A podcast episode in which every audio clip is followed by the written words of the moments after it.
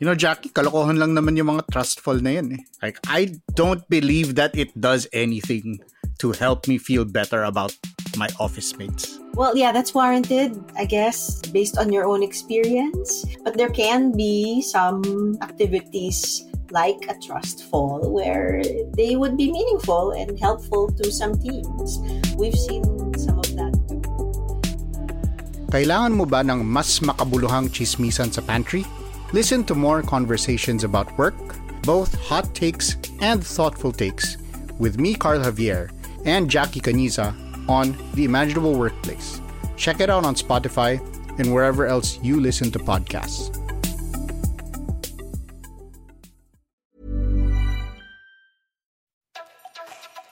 Hello, I'm Kat Ventura, Puma Podcast. You're listening to Teka Teka News. Balitang thinking, hindi breaking. In this episode, we've been trained in progressive activism to suspend other identities and focus on labor or focus on wages, focus on this. But in this campaign, it was like, no, you can bring your entire selves into this.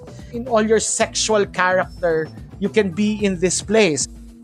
For the longest time, we weren't part of the election. Hindi kami agenda, hindi kami hindi kami parte. Siguro kung parte man, nakatago, di ba? Mga nasa likod ng makinarya, ganyan-ganyan. Pero never sa front line. So, yung investment ng queer people to be on the front lines of the election is basically validating we talk about the LGBTQIA plus community's participation in the 2022 elections. What you're about to hear are excerpts from the podcast Catch Me If You Can with disinformation researcher Jonathan Ong.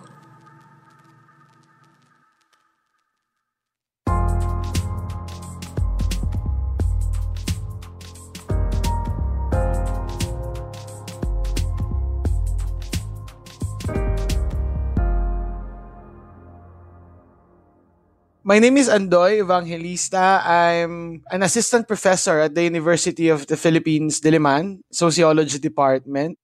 I'm Rod. I'm a filmmaker based dito sa Philippines, sa Metro Manila specifically. Um, I'm also an LGBTQ rights advocate before ako magkaroon ng career sa filmmaking. Queer culture took center stage in the 2022 elections. You could see it in the participation of various LGBTQIA groups in the campaign of some candidates. They mobilized the community and showed up to rallies, as well as created digital campaigns. But one thing the queer people did in the 2022 elections that they have never done before was endorse a candidate. Here's Prof. Andoy.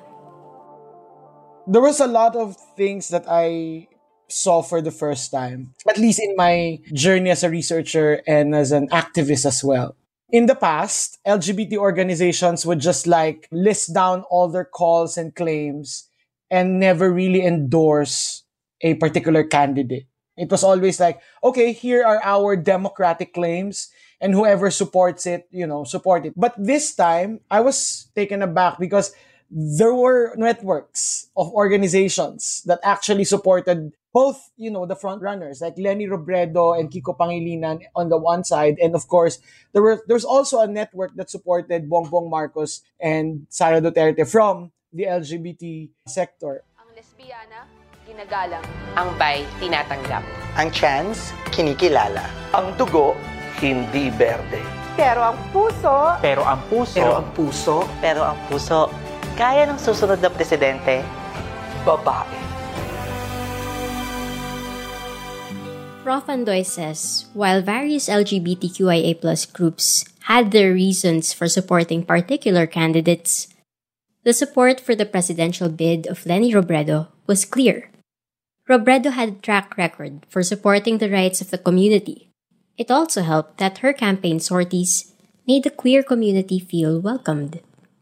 This might be very trivial to a lot of people, but when you see, for example, a presidential candidate reading self-made placard saying ducks for Leni or jutes for Leni or bottoms for Leni. When they read that in public, it sort of signals that yes, you are accepted with your entire identity here. But the support of the queer community for Robredo's presidential bid did not come without anything in exchange. Before the campaign season officially began, Direct Rod says their group asked Robredo to pledge her support to the LGBTQIA plus community's agenda. We call it the National LGBTQIA Agenda. So napapirma namin siya together with Senator Kiko and yung mga senatoriables ng Tropang Angat. Hindi lang siya campaign promise. It's a written promise na part ng kanyang priority ang SOGI Equality Bill. The SOGI Equality Bill seeks to end gender based discrimination and create a safe environment for members of the LGBTQIA community. The first version of the anti discrimination bill was filed in the 11th Congress by the late Senator Miriam Defensor Santiago and Akbayan Representative Etta Rosales. Since then, it has been revived countless times in the lower chamber and has been approved on third reading by the members of the House of Representatives. But the bill almost always dies in the Senate. It's important to understand that what the movement is fighting for is not just for individual liberties of expression and identification, but also a broader economic justice for queer people. We'll pause here, but when we return, we talk about the stigma the LGBTQIA community also faced during the elections.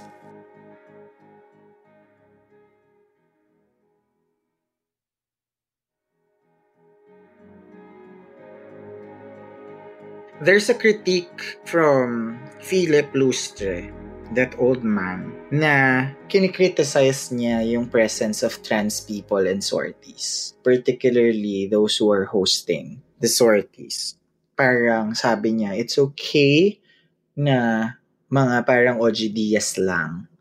Pero yung mga transvestite, yun pa ang ginamit niyang term, ay ano na, They feel that masyadong binakla ang kampanya ni VP Lenny kaya natalo. By binakla, maraming masyadong queer figures in the front line.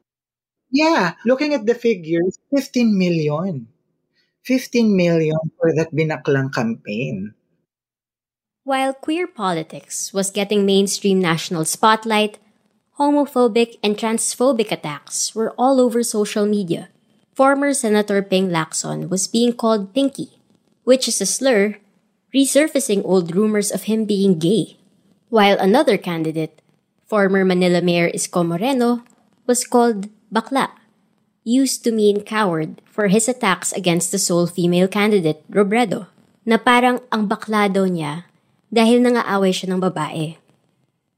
And I think the reason why those kinds of narratives became, they realized it was a tool for their campaign was that because Duterte's campaign was so machismo, it highlighted the gender in politics and it was effective. And therefore, they had, you know, they realized probably, oh, it, it, it works. So let's use all these, you know, transphobic, homophobic slurs and stereotypes because it worked for the administration who actually got one of the highest votes in Philippine history. And now we prove that it's more effective because, you know, Bongbong Marcos won. But one other thing that Andoy took note of during the elections was the use of online dating apps. Online dating apps like Grindr, Growler, or Tinder also became a place for political identity signaling during the elections, wherein some members of the queer community used it for campaigning. And then it spilled over again. I mean, when you go to a rally, wherever you go, your Grindr app or your Growler or your Tinder will be filled with all these political messages. Like there are now gay men or there are now users in Grindr who would say, no DDS allowed, no pink allowed. Whether it was online or on the ground, Direct Rod says the 2022 elections was the year the queer community really made their presence felt on the political stage. Epekto siya ng napakatagal na kampanya for queer empowerment. Eh. It takes a level of empowerment to be on the front lines of election. It takes a different level of empowerment to be there, to join election rallies, to be more creative with your messaging, to be part of a very heterosexual environment. We are main players of the election. Not just the Robredo ano ha, campaign ha, even the Marcos campaign, they tapped propagandist na queer. We were just there. I think it's an enough messaging na nandito kami visible. And that was today's episode of Teka Teka News. Again, I'm Kat Ventura. This episode was edited by Presh Capistrano. If you want to hear the rest of the episode, look up Catch Me If You Can on Spotify, Apple Podcasts, Google Podcasts, or wherever you listen to podcasts. The project is funded by Internews and hosted by Jonathan Ong and myself. Don't forget to leave Teka Teka a 5-star rating on your podcast app at para sa mga mahilig manood sa YouTube, Puma Podcast na rin po kami doon. Just search Puma Podcast and subscribe to our channel. Maraming salamat po.